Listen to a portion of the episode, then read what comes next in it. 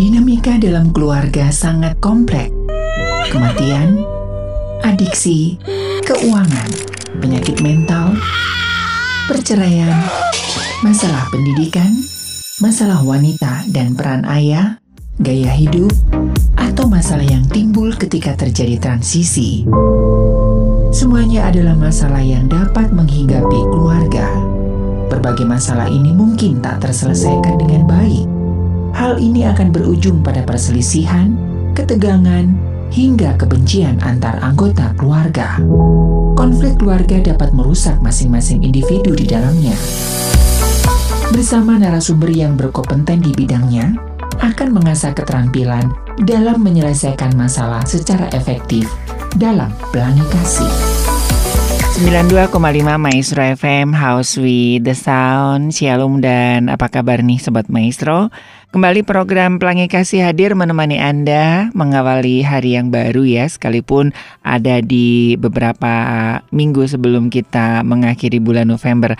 Senin dua puluh satu November dua ribu dua puluh dua, dan bagi Sobat Maestro yang mungkin ada pertanyaan atau ada topik-topik bahasan yang ingin kami bahas di program Pelangi Kasih, silakan Anda bisa S M S ataupun WhatsApp di nol delapan satu tiga dua satu nol nol nol sembilan dua lima.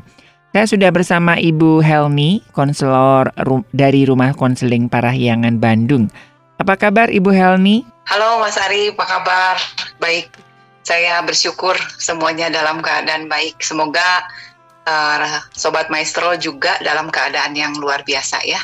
Betul, iya. Nah, kita uh, akan bahas ini ya kembali uh, tentang remaja nih Ibu Helmi ya. Kemarin kalau di uh, hari Sabtu kemarin ya, di ulang tahunnya R K P kan Ibu Helmi juga mengungkapkan uh, bagaimana sih keberadaan kondisi sebenarnya, dan ini yang seringkali banyak sekali orang tua yang tidak ba, tidak pa, uh, kurang paham begitu.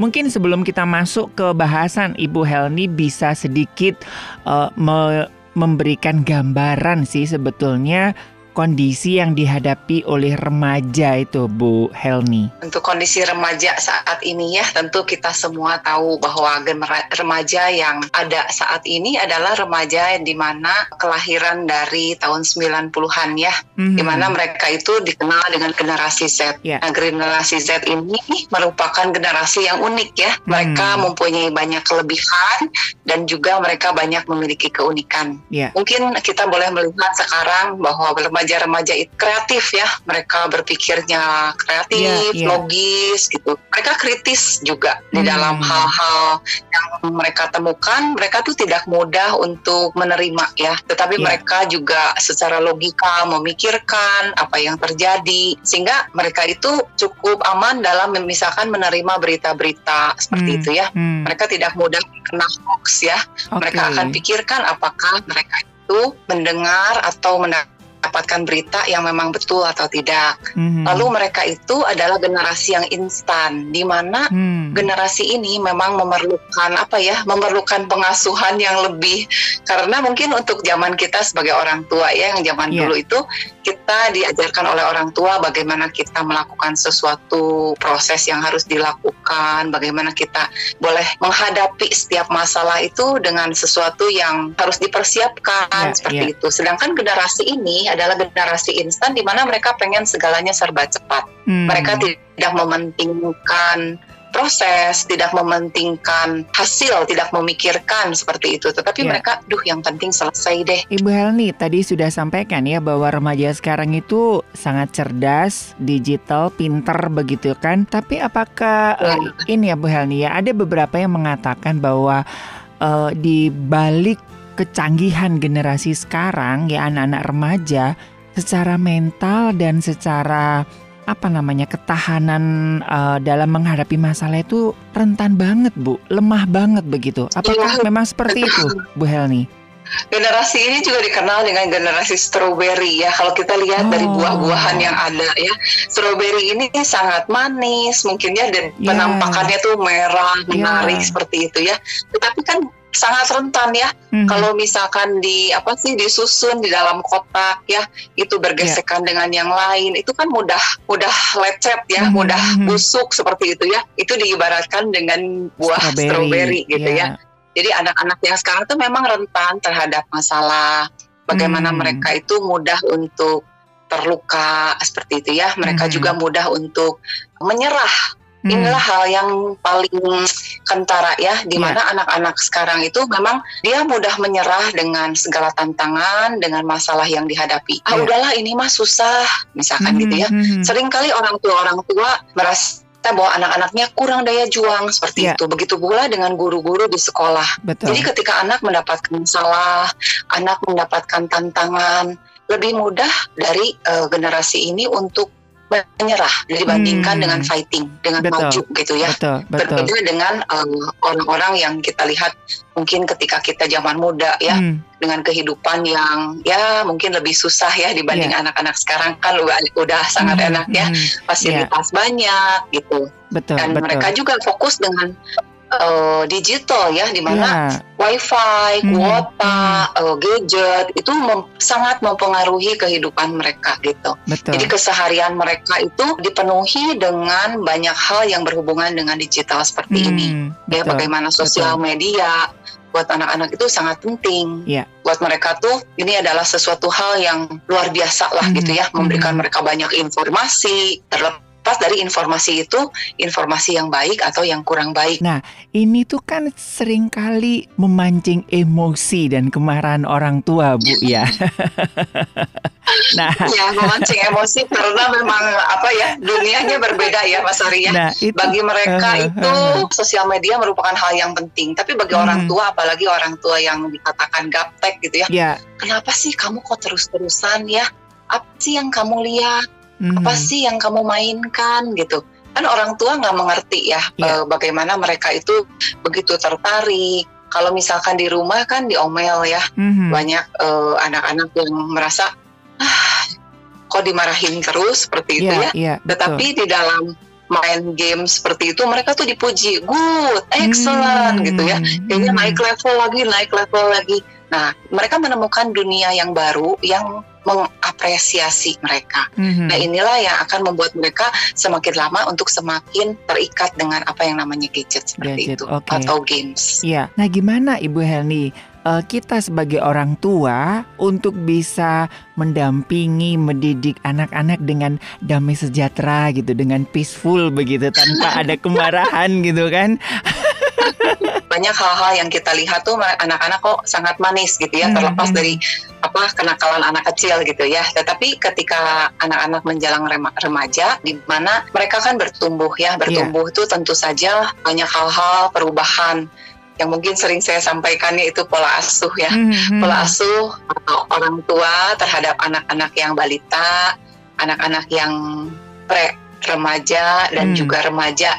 Nah, tentu saja cara membesarkan, cara mengasuh ya, pola asuh yeah. mereka kan tentu saja harus disesuaikan. Nah, ketika pola asuh ini tidak berubah sedangkan anak berubah, nah inilah yang akan menimbulkan konflik okay. gitu Mas Ari ya. Mm-hmm. Mungkin ini mm-hmm. sangat sering ya kita bicarakan. Betul, betul.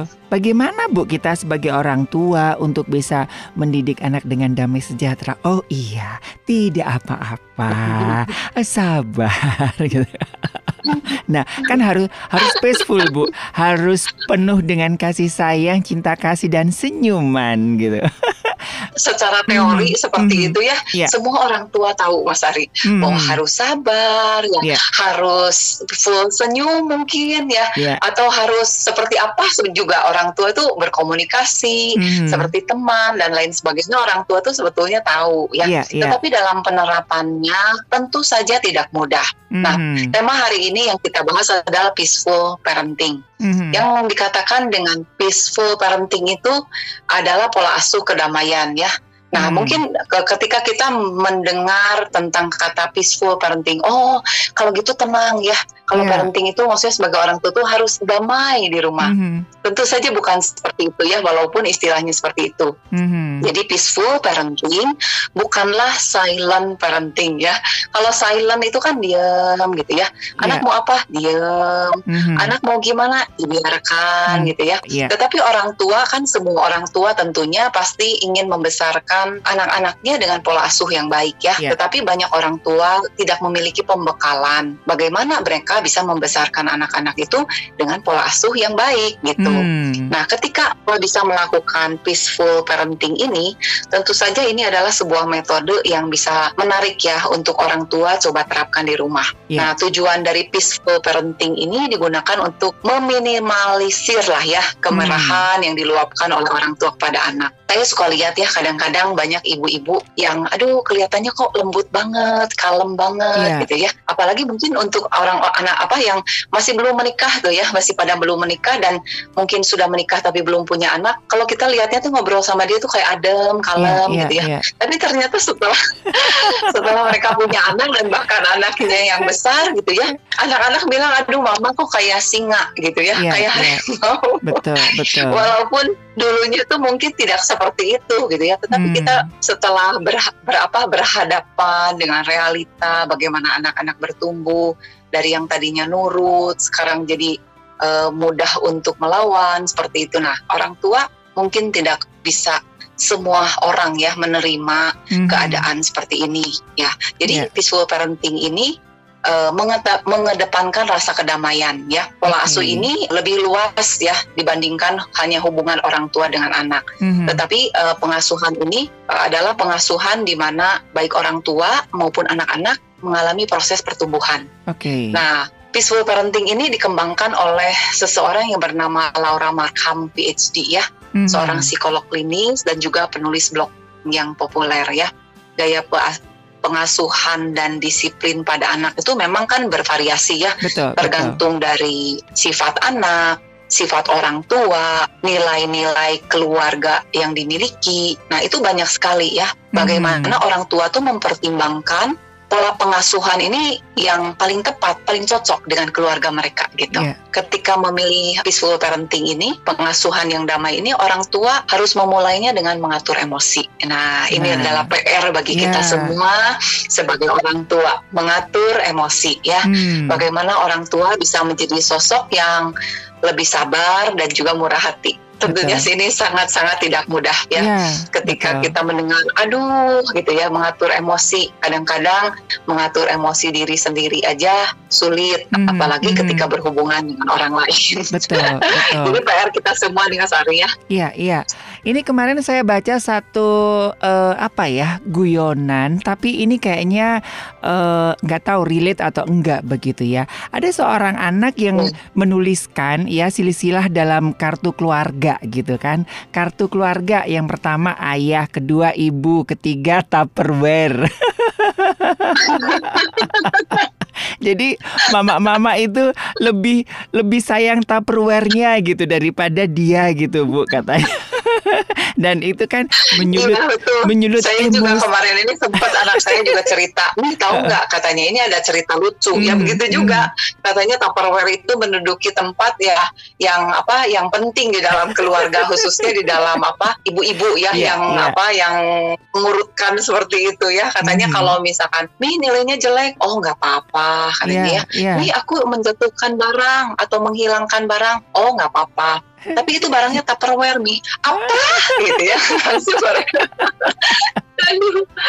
Apalagi pulang-pulang Tupperware-nya ada, tutupnya nggak ada nah, Mas Ari. Ya ampun, itu nah, langsung emosi ya. Betul. Emosi sudah tidak dapat diatur lagi saat itu. Betul, betul, betul. Nah, Ibu Herni tadi sudah menyampaikan bahwa peaceful uh, parenting ini menahan emosi dan uh, untuk meminimalisir kemarahan yang diluapkan orang tua kepada Betulnya anak. Bukan Sebetulnya bukan menahan emosi Mas Ari, tetapi hmm. mengendalikan, mengendalikan atau mengatur emosi. Itu kan gampang Bu ya, kalau hanya wacana Bu ya. Tapi kalau prakteknya gimana Betul. Bu ini? udah udah ya. udah ikut ikut seminar di R K P. Oh iya yang ngerti. Eh begitu Tupperware-nya, mama Tupperware-nya hilang. Uh, uh, gitu kan. Nah, gimana Bu? menerapkan peaceful parenting ini. Ini tentunya bukan hanya buat ibu-ibu uh, aja ya, bapak-bapak juga loh ya. Jadi ya, namanya parenting kan ya, bukan hanya ibu-ibu ya. Jadi buat ayah-ayah juga, karena ya, kan ada begitu banyak ya kekerasan dalam keluarga yang juga dilakukan oleh orang tua, uh, oleh seorang ayah begitu ya. Bahkan kekerasan seksual ya, begitu ya. Nah, bagaimana Ibu Helni menerapkan? Ya, tentunya ini berhubungan erat ya dengan hmm. yang uh, paling penting di dalam prinsip uh, peaceful parenting adalah mengendalikan emosi. Yeah. Jadi ketika orang tua dapat mengendalikan atau mengatur emosi, tentu saja banyak hal yang terhindarkan ya. Hmm. Saat melihat anak melakukan tindakan yang tidak sesuai dengan harapan ya atau preferensi orang tua, biasanya mama atau papa orang tua itu ini kan langsung marah-marah ya. Mm-hmm. Nah, hal ini sebetulnya dapat dimengerti gitu ya, dapat dimengerti di mana harapan dan kenyataan tidak sesuai. Tentu saja banyak orang tidak mudah untuk menerima ini. Tetapi Dokter Markham ini menyarankan ya orang tua untuk tidak langsung menindaklanjuti ya dorongan untuk marah-marah. Jadi orang tua disarankan untuk mengambil waktu sejenak, bagaimana untuk menarik napas atau mencoba mencerna situasi. Saya mau sharing sedikit. Kemarin yeah. ini anak saya yang kecil tuh sempat ya, sempat dia tuh merengek sesuatu. Mm-hmm. Merengek minta waktu main ini diperpanjang dan oh. saya dan sebetulnya dia itu akan les basket. Jadi saya bilang kamu nggak bisa main lebih lanjut karena kamu tuh harus ada uh, les basket. Yeah. Tapi dia tuh merengek seperti itu. Nah, dalam kondisi saya itu lagi banyak kerjaan, lagi banyak yang harus diurus ya. Itu aduh, sepertinya nggak sabar sekali gitu. Mm-hmm. Lalu saya bilang, kamu boleh nggak nggak ajak ngomong mamah untuk waktu beberapa saat? Ya itu untuk mengatur emosi, emosi ya supaya saya tidak marah dengan dia gitu. Mm, terus mm. dia bilang kenapa, kenapa gitu. Dia bilang kenapa, kenapa terus merengek seperti itu ya. Mm. Terus saya bilang supaya mama tidak melakukan kesalahan terhadap kamu. Saya oh. bilang gitu. Terus dia juga bengong ya. Wah ini kesalahan apa nanti yang ini ya. Dia mm, juga mm, jadi langsung mm. bisa terdiam ya. Terus terus saya bilang mama minta tolong sama kamu ya. Mama perlu waktu untuk menenangkan diri. Kamu boleh nggak, saya bilang, tenang dulu, nanti kita akan bahas lagi soal ini, misalkan seperti itu. Mm-hmm. Nah, dan dia pertamanya sulit ya, karena yeah, yeah. buat dia kenapa sih kok harus perlu waktu sekarang aja gitu atau gimana gitu. Tetapi setelah saya coba seperti itu, eh lumayan gitu. Mm. Emosi saya mereda, emosi anak pun ya dia tidak terlalu ngeyel atau merengek lagi dan okay. akhirnya berakhir dengan baik. Tetapi mm. itu sesi yang berhasilnya Mas Ari. Yeah, yeah, yeah, yeah. Tidak setiap kali sesi itu berhasil ya. Mm-hmm. Jadi banyak orang mm-hmm. tua merasa wah mungkin kalau Bu Helni mah kan udah tahu ya bisa menerapkan. Tetapi dalam banyak hal kita seringkali tidak selalu berhasil gitu. Yeah, banyak yeah. hal kita udah tahu harusnya A, harusnya B. Tetapi dalam kenyataannya toh tidak mudah mm-hmm, seperti itu. Mm-hmm. Jadi yang orang tua orang tua yang apa yang mendengarkan ya sobat maestro, aduh mengendalikan emosi saya mah susah, mm-hmm. tidak masalah. Yeah. Nah, menurut Dokter Markham tadi ya, betul. Cara orang tua mengendalikan emosi itu akan dicontoh oleh anak. anak nah iya, inilah yang iya. menjadi pendorong mungkin mm-hmm. buat saya sendiri mm-hmm. juga bagaimana mm-hmm. secara emosi ini tentu saja menular. Ketika seorang ibu e, mengalami masalah atau seorang ayah juga memiliki masalah gitu ya, mm. itu akan ter terdeteksi ya. Okay. Seolah-olah anak itu bisa merasakan apa yang dia rasakan. Ketika orang tua stres mungkin dengan masalah lain mm-hmm. dan anak itu uh, terkena imbasnya lah ya seperti yeah, itu yeah, ya. Yeah. Nah anak akan merasa seperti itu. Mm-hmm. Nah bila orang tua memperlihatkan perilaku yang tenang gitu ya, terkendali, anak pun akan bisa mengikuti kebiasaan tersebut. Mm-hmm. Misalnya nih ya, ketika kita waduh langsung uh, apa emosi emosional, misalkan yeah. ya, atau kita uh, uh, atau kita langsung menanggapi sesuatu tuh dengan marah nah, gitu ya, itu dibentak, kebiasaan gitu ya, itu Bu, ya, biasanya secara secara tidak sadar itu terekam dan mm-hmm. juga itu akan ya, itu pun yang akan terjadi hal yang sangat kecil aja ya. Iya, yeah, iya. Yeah. Yang hal yang bukan sangat kecil ya, hal yang sederhana yang seringkali kita lihat. Mm-hmm. Ketika orang tua memiliki kebiasaan membanting pintu ketika yeah. marah. Iya, yeah, betul. Itu udah secara otomatis anak-anak ikut. Akan melihat yeah. dan itu secara tidak langsung ketika hmm. anak marah mungkin mungkin kemungkinan besar anak itu akan melakukan hal yang sama ya. Ini contohnya yang sederhana ya, membanting yeah, pintu yeah. misalkan. Betul. Nah, mungkin orang tua tuh tidak merasa apa ya hal ini mah biasa aja gitu ya, Tetapi itu tidak biasa aja. Ketika hal yang sederhana ini pun kita tidak bisa kendalikan, anak boleh melihat bahwa papa juga gitu, mama juga gitu. Hmm. gitu. Jadi ini dia, dia akan melihat bahwa emo, emosi yang tidak terkendali ini adalah hal yang biasa. Nah itu yeah. yang akan yang perlu kita aware. Bagaimana hmm. mengendalikan emosi itu menjadi hal yang sangat penting ya. Bagaimana dia nanti berhubungan dengan orang lain, apakah di sekolah, apakah nanti dia bekerja. Tentu saja pengendalian emosi ini akan menentukan ya mm-hmm. bagaimana mm-hmm. dia berelasi dengan orang lain. Oke. Okay. Mungkin begitu, itu ya, sangat, ya. sangat penting. Iya. Jadi di sini saya boleh mengambil satu kesimpulan bahwa orang tua juga bisa loh mengkomunikasikan apa yang sedang dirasakan kepada anak ya Bu ya, supaya anak juga paham ya. Iya. Iya, setuju begitu. Jadi Cara, anak-anak hmm. kan kalau lihat orang tuanya tenang ya, bagaimana orang tua sebetulnya harusnya sharing bagaimana ketika dia aduh hari ini mama e, ditabrak orang mobilnya misalkan hmm. ya mobil mobil kita hari ini mobil kita ditabrak orang loh gitu ketika hmm. ditabraknya aduh mama tuh langsung pengen marah loh masa ya oh misalkan yeah. ya gitu ketika kita ceritakan nih masa itu motor tiba-tiba oh, ada di depan mama seperti ini hmm. nah ketika kita melihat nih anak-anak kan mendengar tuh bagaimana coba mama itu akhirnya apa apakah uh, si apa pengendara motor itu ditonjok atau digeledahin yeah, yeah. ya itu kan jadinya uh, anak-anak kan melihat ya bagaimana kita wah pas mama lihat kasihan si apa pengendara motor itu ternyata luka-luka loh ini gini mm-hmm, gini dan mm-hmm. akhirnya bagaimana kita menyelesaikan masalah itu misalkan mama akhirnya bawa dia ke rumah sakit dan ternyata bapak itu uh, sedang ada masalah di keluarganya sehingga dia tidak hati-hati untung saat itu mama bisa menahan emosi loh misalnya yeah, nah yeah. cerita-cerita yang uh, real ya yang dialami oleh kita bagaimana kita bisa menghandle mengendalikan emosi dan kita sharingkan kepada anak-anak akan belajar sesuatu. Hmm. Atau mungkin yang tidak berhasil kita bisa ceritakan juga misalnya, waduh hari ini karyawan kita melakukan hal yang sangat buruk. Mama benar-benar marah, papa benar-benar kecewa.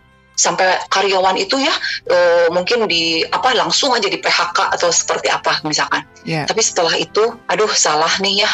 Harusnya papa tuh jangan seperti ini. Nah, papa itu bisa mungkin sharing juga. Mm-hmm. Harusnya papa itu melakukan hal yang lebih baik. Mungkin orang itu uh, apa dilakukan apa interview dulu, bagaimana dia melakukan kesalahan itu atau apa. Nah, terlepas dari kita melakukan apa dapat mengendalikan emosi yeah. ataupun tidak dapat mengendalikan emosi, tapi kemudian kita sadar, nah itu anak pun akan belajar. Oh iya, mm-hmm. papa saya, mama saya tuh bukan malaikat ya. Ternyata mereka juga bisa melakukan kesalahan, tetapi bisa tahu apa salahnya, misalkan. Okay. Jadi anak itu banyak sekali yang bisa dipelajari dari sharing kita. Mm. Nah, untuk orang tua, saya menyarankan sekali ya bagaimana orang tua itu boleh membagikan apa yang dilakukan, yang dialami. Ini sangat-sangat akan membekali mereka di masa Betul. depan. Betul. Dan ini kan juga bisa lebih mendekatkan antara antara orang tua dengan anak ya Bu ya, sedini mungkin ya Bu ya. ya? Betul, sangat bermanfaat ya, ketika ya. orang tua lebih dekat dengan anak ya. Mm-hmm, Mungkin mm-hmm. tidak mudah ketika ya. anak masih kecil, kesempatan orang tua bersama dengan anak lebih banyak. Mm-hmm, kesempatan mm-hmm. orang tua untuk berbicara dengan anak juga lebih banyak. Mm-hmm. Juga untuk orang tua-orang tua yang istilahnya kan ada orang tua yang bekerja, orang tua yang bekerja di rumah ya. Yeah. Tentunya porsi bertemu dengan anak itu kan berbeda-beda ya. Betul. Tetapi bagaimanapun apakah kita bekerja di luar atau bekerja di rumah, nah kita usahakan mm-hmm. untuk kita boleh memiliki waktu yang lebih banyak dengan mereka. Mm-hmm. Karena keberadaan mereka dengan kita itu tidak lama ya. Betul. Mungkin dari Betul. T K, S D, S M P, S M A. Ya begitu kuliah tuh sudah banyak tugas atau mungkin ada kuliah keluar kota, mm-hmm. keluar mm-hmm. negeri. Ih, anak itu kebanyakan itu hanya sampai S M A ya bisa Betul. Dekat dengan kita mm-hmm. gitu. Mm-hmm. Jadi selama masih ada waktu uh, apa luangkanlah tem- uh, waktu luangkan waktu dengan mereka untuk uh, bisa lebih banyak berinteraksi gitu. Betul. Nah, ketika orang tua bisa lebih dekat, dekat dengan anak, tentunya peaceful parenting ini akan bisa lebih uh, mungkin diterapkan. Mm-hmm. Orang yeah. tua yang secara sadar ya menentukan langkah rutin untuk mendekatkan hubungan emosional dengan anak, akan lebih mudah untuk uh, melakukan visual parenting ini. Kenapa? Mm-hmm. Karena mereka hubungan emosionalnya sudah baik. Jembatannya sudah ada ya Bu ya. Berkomunikasi, iya. Bagaimana mereka berkomunikasi. Mm-hmm. Nah, kebiasaan ini tentu saja berpengaruh positif ya, yeah, bagi perkembangan karakter anak maupun keper- kepribadian anak sendiri gitu. Mm-hmm. Sehingga anaknya itu akan menjadi lebih nyaman. Tentu yeah. saja dia akan lebih nyaman karena apa-apa mudah untuk ngomong. Betul. Apakah itu dia mengalami kesulitan atau ada hal yang menyenangkan terjadi, juga anak akan menjadi lebih mandiri ya, lebih percaya diri. Betul. Ketika lebih dekat dengan uh, orang tua. Banyak mm-hmm. anak-anak yang kesepian, bagaimana orang tuanya sibuk.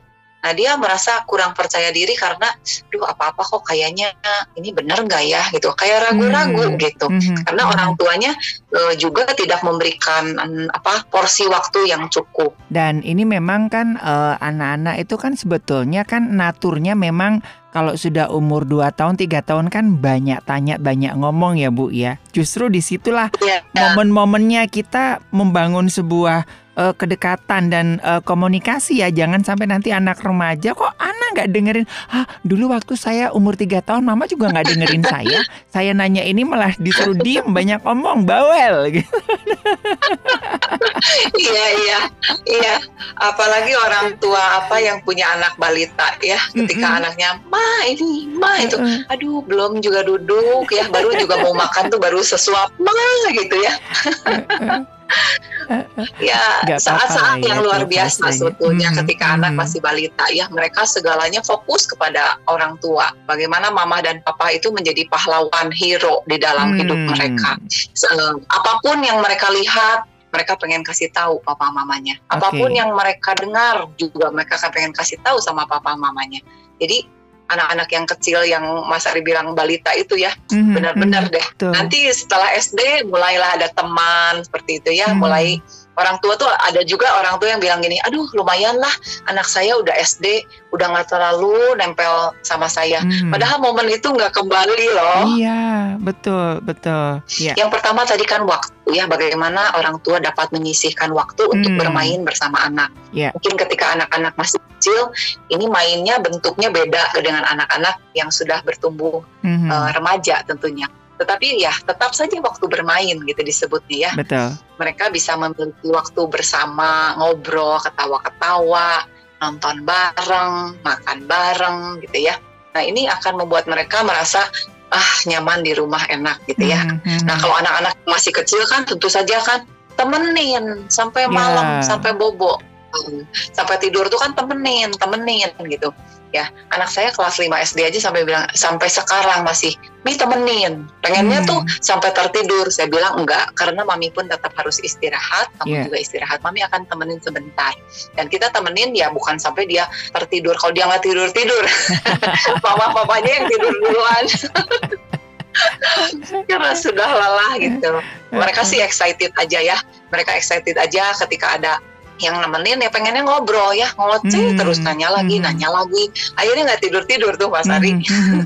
Ya melihat dan melakukan ya, hmm. jadi mereka anak-anak yang masih kecil itu melihat dan juga melakukan. Hmm. Tapi ternyata ketika kita berada bersama anak-anak, bukan hanya anak yang kecil aja. Ketika oh. anak berubah menjadi mm, menjadi besar hmm. dan sampai besar e, remaja seperti itu, mereka pun tetap melihat kita. Yes. Mungkin kalau dulu lihatnya diomong ya, lebih hmm. mereka lebih oh papa kok begitu atau mama kok begitu. Mungkin setelah remaja mereka ya silent gitu ya, mm-hmm. tapi tetap matanya melihat ya, matanya betul. Melihat dan bagaimana mereka mencerna orang tuanya e, berperilaku, berkata, cara orang tuanya berpikir. Ini akan mempengaruhi mereka juga. Mm-hmm. Mm-hmm. Anak itu kan kita bukan mengendalikan anak, yeah. tetapi kita melatih, melatih, melatih yeah. bagaimana, misalkan untuk pola pengasuhan yang damai ini ya, peaceful mm-hmm. parenting. Mm-hmm. Orang tua harus menghilangkan pikiran bahwa anak itu harus diatur agar nurut, bukan mm-hmm. seperti itu ternyata ya.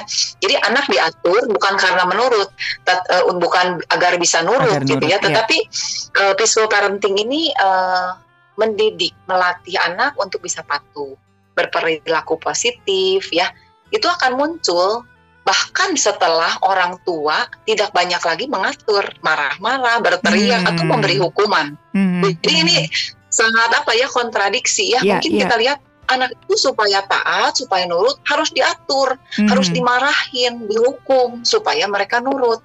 Eh tapi yeah. ternyata menurut peaceful parenting ini, bahwa kepatuhan, perilaku positif itu justru bisa muncul setelah orang tua tidak lagi banyak, terlalu banyak lagi mengatur, marah, teriak, hmm. hukuman, nah seperti itu.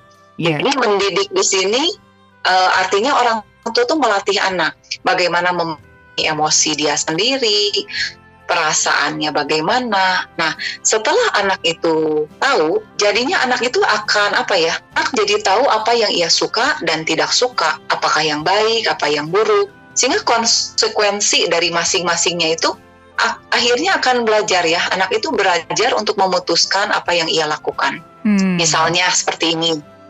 Ketika kita tidak suka anak kita melakukan sesuatu, misalnya Mama Mama merasa uh, kerjaan Mama banyak loh, Mama capek hari ini. Gimana kalau kamu bantu Mama untuk memasukkan baju baju kotornya ke mesin cuci? Hmm. Namun daripada kita menyuruh dia, coba kamu ya masukin baju kotor ke mesin cuci. Nah, hmm. sebetulnya sama ya, baju kotor ke mesin cuci yeah, nih yeah, judulnya yeah. itu. Tetapi cara kita berbicara dengan dia, nah itu akan berbeda. Hmm. Bagaimana kita uh, mengemukakan dengan baik dan bagaimana kita memakainya dengan emosi atau kayaknya seolah-olah menurut anak remaja itu mengatur gitu ya. Nah hmm. mereka uh, dengan kata mengatur itu mungkin, duh saya udah besar nggak perlu diatur-atur gitu ya. Hmm. Sedangkan ya pada kenyataannya ya mereka tuh memang perlu diatur, banyak hal yang mereka tidak inisiatif untuk melakukan. Ya hmm. kita tetap hmm. ingatkan. Betul. Seperti itu. Betul. Nah. Ini kan memang tidak mudah ya, Bu Helni ya, karena mm-hmm. uh, tidak uh, mudah. Iya, iya. saya saya melihat dari apa yang disampaikan Ibu Helni, saya punya gambaran. Ketika mm-hmm. kita melakukan uh, hal ini kepada anak, kita juga sedang melatih diri sendiri loh, Bu ya. Jadi ini bukan buat anak aja ya, banget. Buat diri kita sendiri ya. Iya. Mm-hmm. Nah, oke, okay. Bagaimana ya, Bu? Mengendalikan ya. Emosi seperti tadinya sama melatih. Ya kita perlu waktu ya, kan hmm. perlu waktu ya, kita bukan hanya setelah mendengarkan di siaran Maestro sekarang kita langsung berubah menjadi yeah. orang yang peaceful seperti itu, tentunya bukan ya. Kita memerlukan proses, baik orang tua maupun anak, dua-duanya sama hmm. memerlukan proses bagaimana kita bisa berubah untuk menjadi lebih baik ya. Yeah. Kalau misalkan kita menerima, contohnya saya ya, dibesarkan dengan pola asuh yang keras ya, disiplin hmm. gitu. Nah ketika kita yang anak-anak dilatih seperti ini, ketika kita mempunyai anak, setelah itu kita bagaimana orang tua mendidik kita, kita juga cenderung untuk mendidiknya seperti hmm. itu yeah. terhadap anak-anak. Yeah. Yeah. Itu yang saya maksudkan. Mm-hmm. Mm-hmm. Mm-hmm. Jadi nah, yeah. anak-anak kan tahu ya bagaimana uh, uh, kita memperlakukan mereka. Hmm. Nah, ini yang cukup sulit kita sebagai orang tua, karena kita diperlakukan oleh orang tua kita itu seperti apa. Yeah. Nah, itu yang akan kita bawa. Nah, seperti saya, papa saya seorang yang tegas, seorang hmm. yang disiplin, kerja keras, seperti itu. Nah, itu tentu saja itu berpengaruh banyak dalam diri saya. Yeah. Ketika saya memiliki anak, saya juga tanpa sadar melakukannya seperti itu. Hmm. Nah, ketika saya banyak belajar tentang bagaimana parenting, bagaimana uh, membangun komunikasi seperti itu. Saya belajar juga ya bagaimana hmm. di dalam jatuh bangun kita ya sebagai orang yeah. tua, tentunya banyak hal yang kita juga belajar. Yeah. Jadi betul yang Mas Ari bilang, bukan hanya anak-anak remaja, anak-anak kecil, tetapi orang tuanya juga harus belajar hmm. untuk berubah ya. Betul. Jadi lebih apa ya? Lebih dapat mengatur ya, emosi, betul. Mengendalikan diri seperti betul, itu. Betul. Nah, saat Ibu Helni memberikan paparan ini ya, itu kan, aduh kayaknya adem enak gitu kan. Tapi faktanya susah untuk mempraktekannya, Bu, gitu kan. Nah, gimana Ibu Helni ya, ya. Cara mempraktekannya? Apakah ada uh, tips-tips ataupun langkah-langkah praktis gitu kan? Nah, tapi ketika kita orang tua kan kebingungan ya. Mm-hmm. Aduh, kok uh, menarik banget ya peaceful parenting. Yeah. Tetapi menerapkan pola asuh damai ini juga tidak mudah. Yang barusan hmm. kita ngobrolin tuh ya, harus yeah. banyak belajar. Jadi ada ada beberapa hal sih ya yang bisa saya sharingkan. Yeah. Bagaimana uh, sebetulnya hukuman itu dapat merusak antara hubungan dengan anak ya. Hmm. Banyak orang tua yang memakai strategi zaman dulu ya, dihukum. Uh, tentu saja hukuman ini juga uh, kita harus hati-hati ya, hmm. bagaimana sesuai dengan ukuran hukuman apa yang diterapkan. Nah ini harus satu sesi lagi Mas Ari. Iya, iya. Nah ini ini ya, ini yang jadi, mau uh, ini yang mau saya tanyakan ya, Ibu Hani. Yang ya. uh, tentang hu hukuman ini, ada yang mengatakan bahwa karena Indonesia ini kan warisan uh, dari banyak penjajah. Jadi pola asuhnya, ya pola asuh seperti itu. Ada ada beberapa pakar parenting yang mengatakan seperti itu gitu. Jadi ya banyak hukuman. Makanya di Indonesia sendiri kan salah satu negara yang banyak sekali peraturan begitu kan. Ya karena ini adalah hasil dari jajahan gitu. Apakah modal, modal itu, bukan, itu bukan alasan eh, bukan apa, alasan itu ya? Bukan alasan itu, tapi itu mah memang disengaja sebagai dipakai sebagai alasan buat pembenaran gitu ya. Ya itu bukan kebenaran ya. Nggak ada hubungannya ya Bu ya. Nggak ada hubungannya ya Bu ya dengan pola asuh dengan Indonesia dijajah dengan Belanda ya Bu ya. Nggak ada hubungan. Kita sudah merdeka ya Mas Ari. Nah, ya di dalam uh, Alkitab ya kita juga tahu bahwa uh, tongkat itu untuk mendidik ya. Bagaimana yeah. untuk anak yang masih kecil, mungkin bagaimana kita ada uh, banyak hal yang bisa orang tua pelajari, bagaimana mendidik membesarkan anak, bagaimana mereka itu harus berperilaku. Itu memang tidak mudah ya hmm, untuk menentukan hmm. karena uh, masing-masing keluarga kan memiliki nilai Mas Ari, dan nilai-nilai ini kita tidak bisa paksakan terhadap uh, setiap orang itu harus persis, maksudnya metodenya tidak persis yeah, sama gitu yeah, ya karena yeah. kita uh, dibesarkan dengan latar keluarga yang, yang berbeda, berbeda, kebudayaan betul. yang berbeda gitu. Nah mm-hmm. itu juga akan sangat mempengaruhi. Mungkin tips-tips uh, peaceful parenting ini bisa kita terapkan seperti apa ya, misalkan batasan, tentu saja mm-hmm. batasan ini sangat penting. Ketika ada batasan, ini akan menolong kita bagaimana anak-anak itu harus mematuhi batasan yang sudah ditentukan. Yeah. Misalkan tidur jam sembilan, nah seperti itu ya. Nah ini ada batasan, bukan berarti yang pertama tadi saya sampaikan bahwa peaceful parenting itu bukan silent. Mm. Mau tidur jam berapa aja, silakan. Yeah. Mau makan jam berapa aja, silakan. Mau makan di mana aja, silahkan, mau depan hmm. T V, mau depan laptop, ya nah itu silahkan. Mungkin bukan seperti itu, tapi peaceful parenting itu kita tetapkan batasan.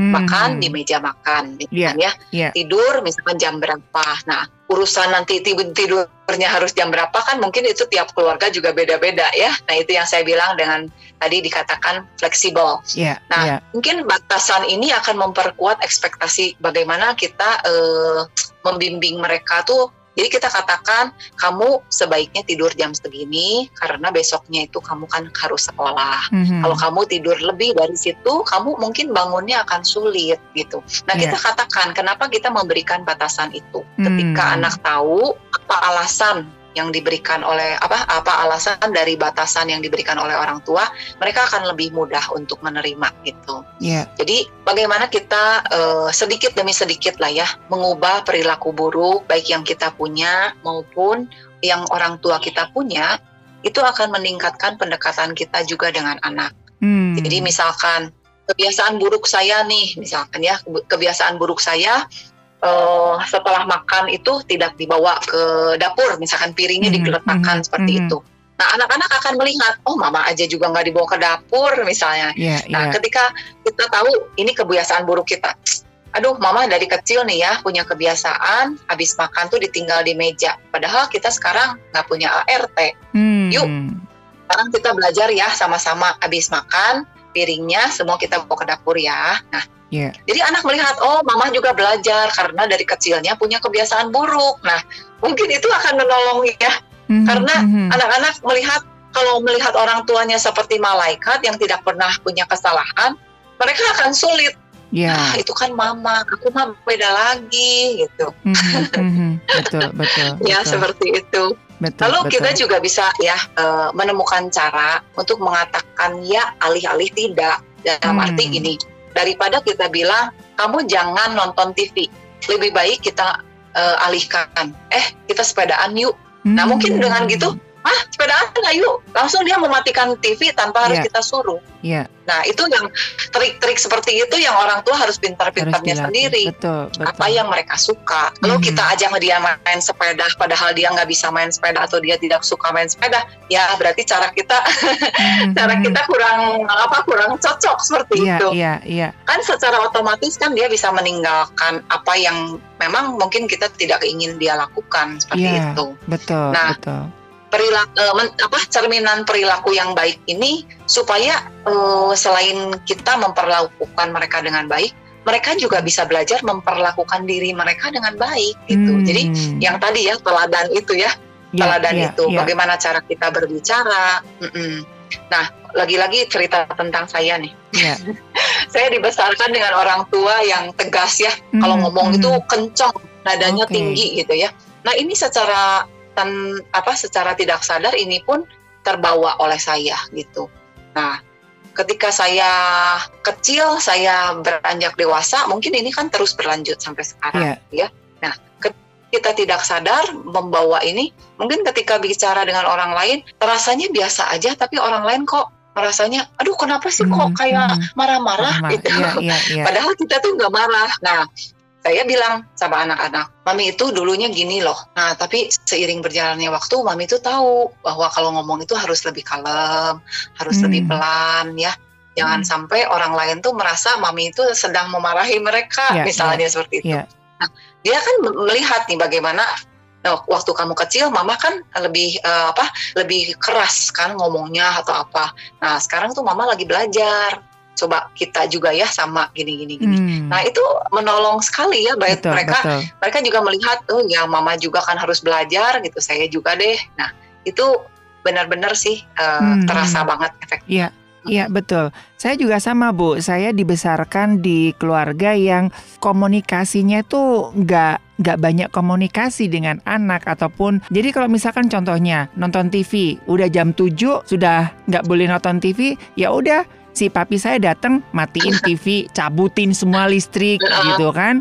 Terus uh, terus pulang malam misalkan uh, telat langsung di, uh, gemboknya diganti gitu. Jadi kan kita bingung Bu gitu. Jadi ngomong kek gitu loh, ngomong kek gitu loh. Jadi orang tua kamu. Nah itu yeah. itu kebawa saya dulu beberapa uh, sebelum sebelum Uh, kenal dunia pendidikan dan juga uh, di parenting juga sama Bu. Jadi ketika yeah. saya nggak suka dengan orang lain segala macam, ya itu yang saya, saya lakukan gitu. Jadi aduh ini kok orang berisik. Yeah, uh, kenapa ya T V misalkan? Bener, bener. Saya sama saya sama koko saya, wah ini T V-nya aduh berisik. Udah saya rusak aja T V-nya gitu.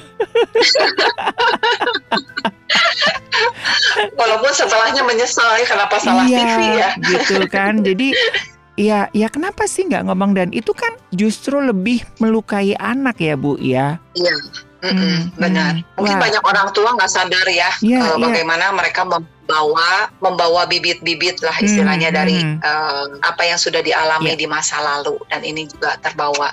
Ketika kita tahu oh kita banyak belajar hal ini ya. Ketika kita sharingkan seperti ini, hmm. uh, orang lain juga bisa belajar dari kesalahan kita ya.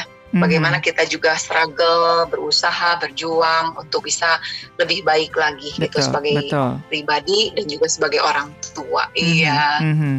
Oke, wah ini ternyata cukup lumayan panjang ya. Nah, Ibu Helni kira-kira apa sih Bu manfaatnya kita menerapkan peaceful parenting ini Bu? Ya tentu saja yang tadi ya bagaimana anak bisa mandiri, lebih mandiri. Ya. Juga kita sebagai orang tua ya yang pasti lebih aman ya di rumah. Hmm, hmm. E, teriakan, bentakan itu kan jadi lebih apa ya diminimalis gitu, diminimalisir gitu ya.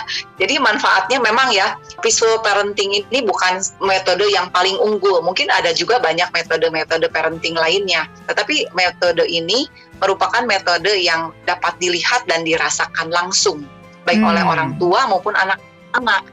Ketika mereka bisa merasakan ya mereka tentu saja bisa menerapkan mm-hmm. ya anak-anak dapat lebih bahagia ya secara keseluruhan ya yeah, karena mereka yeah. bisa menyesuaikan diri dengan baik gitu di rumah.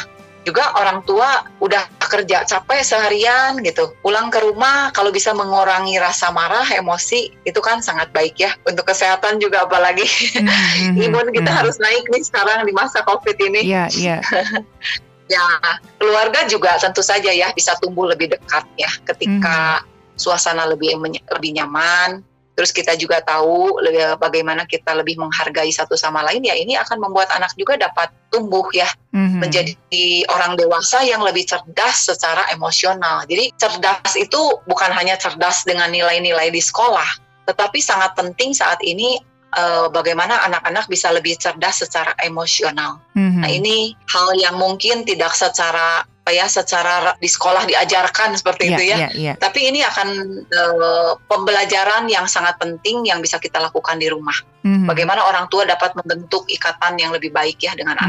anak-anak. Okay. Juga pola komunikasi pastinya akan lebih baik antara orang tua dan anak. Sehingga tentu saja e, apa mengurangi stres lah, mengurangi kecemasan. Mm-hmm. Karena toh banyak masalah bisa ada solusi. Tentu yeah, saja stres dan cemasnya itu bisa berkurang gitu. Betul. Juga banyak orang-orang kan orang tua yang merasa depresi gitu ya. Mm-hmm. Bagaimana orang tua mengasuh anak, membesarkan, setelah besar kok seperti ini, yeah. apa yang diharapkan tidak seperti yang dibayangkan gitu. Membayangkan mm-hmm. anak-anak itu bisa tumbuh dengan baik, dengan dewasa, mandiri. Eh ternyata sampai besar pun, mah ini, mah itu, apa-apa tidak mandiri. Mm-hmm. Ya ini P R ya, baik buat anak maupun kita sebagai orang tua. Bagaimana kita bisa melatih mereka untuk bertumbuh lebih baik. Mm-hmm. Bukan hanya fisiknya aja ya, banyak anak-anak yang secara fisik wah gede, lebih gede dari papa mamahnya. Tetapi yeah. secara emosi ya, mereka itu kurang bisa untuk mengatur diri mm-hmm. sendiri, mengendalikan emosi. Bagaimana di dalam kemampuan mereka ya, di dalam kehidupan sehari-hari pun untuk skill life ya, bagaimana yeah. mereka bisa mengatur kebutuhan mereka. Mm-hmm. apa baju ya, alat sekolah, bagaimana mereka mengerjakan tugas sekolah, mengatur waktu antara bermain dan juga belajar. Nah itu banyak sekali P R hmm. yang bisa uh, anak-anak pelajari gitu. Betul, baik kita betul. Sebagai orang tua yang mendidik, mengasuh, juga anak-anak yang mengalaminya dan hmm. menghadapinya di dalam kehidupan setiap hari. Betul, gitu. Betul. Wah, ini saya punya banyak catatan dan uh, garis-garis yang mungkin nanti kita akan bahas lebih lebih detail ya Bu ya, karena masih banyak sekali pertanyaan-pertanyaan yang muncul dan saya percaya ini uh, bapak-bapak dan ibu-ibu juga senyum-senyum sendiri nih di rumah nih gitu ya. Tapi nanti ya, nanti kita akan coba gali lebih dalam. Nah, Ibu Helni, kira-kira apa yang bisa kita simpulkan dari perbincangan kita hari ini, Bu Helni, tentang uh, peaceful uh, parenting ini, Bu? So, parenting ya intinya bagaimana kita mengendalikan emosi, bagaimana kita melatih bukan hanya anak-anak, tetapi diri kita sendiri. Bagaimana mm-hmm. kita melatih mengatakan yang positif, mengatakan yang lebih dapat diterima dibandingkan hal-hal yang negatif, apalagi bentakan, teriakan, dan lain-lain ya. Jadi peaceful parenting ini bukanlah hal yang mudah untuk dilakukan, namun orang tua dapat belajar menerapkannya sehingga tercipta hubungan yang lebih harmonis dengan anak-anak. Hmm. Pesan saya, percayalah bahwa Anda akan mampu menjadi orang tua yang terbaik bagi Anda, karena yes. Tuhan mempercayakan mereka pasti akan menolong dan memampukan kita. Sekali lagi terima kasih Ibu Helni sudah sedikit apa namanya ya menyentil. Okay. Kita saling menyentil semuanya ya. Okay. Supaya kita bisa bertumbuh dengan lebih baik. Yes, betul, betul. Oke, okay, ter- sekali lagi terima kasih Ibu Helni buat hari ini untuk uh, paparan yang sangat indah sekali. Sama-sama Mas Ari, semoga menjadi berkat. Mari yeah. kita bertumbuh bersama-sama. Oke, okay. Iya.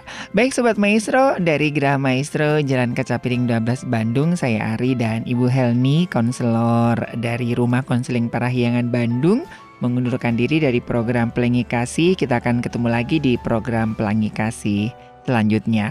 Tetap jaga protokol kesehatan dan Tuhan memberkati. Untukmu yang telah lama ditunggu, lagu ini tercipta untukmu. Tatapanmu, sentuhanmu,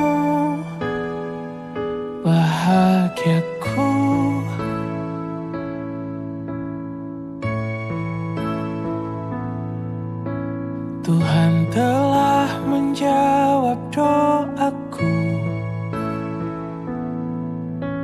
Kau hadir menyejukkan hatiku, Kau anugerah yang terindah di hidupku.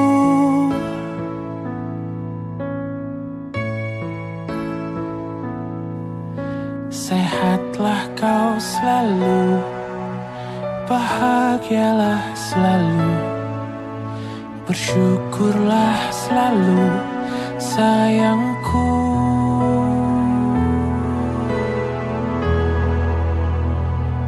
Kan ku jaga, oh dirimu, hingga tua nanti. Kan ku sayangi, ku lindungi dari kerasnya dunia. Kan ku jaga, oh dirimu, hingga tua nanti. Itu tugasku, kau buah hatiku.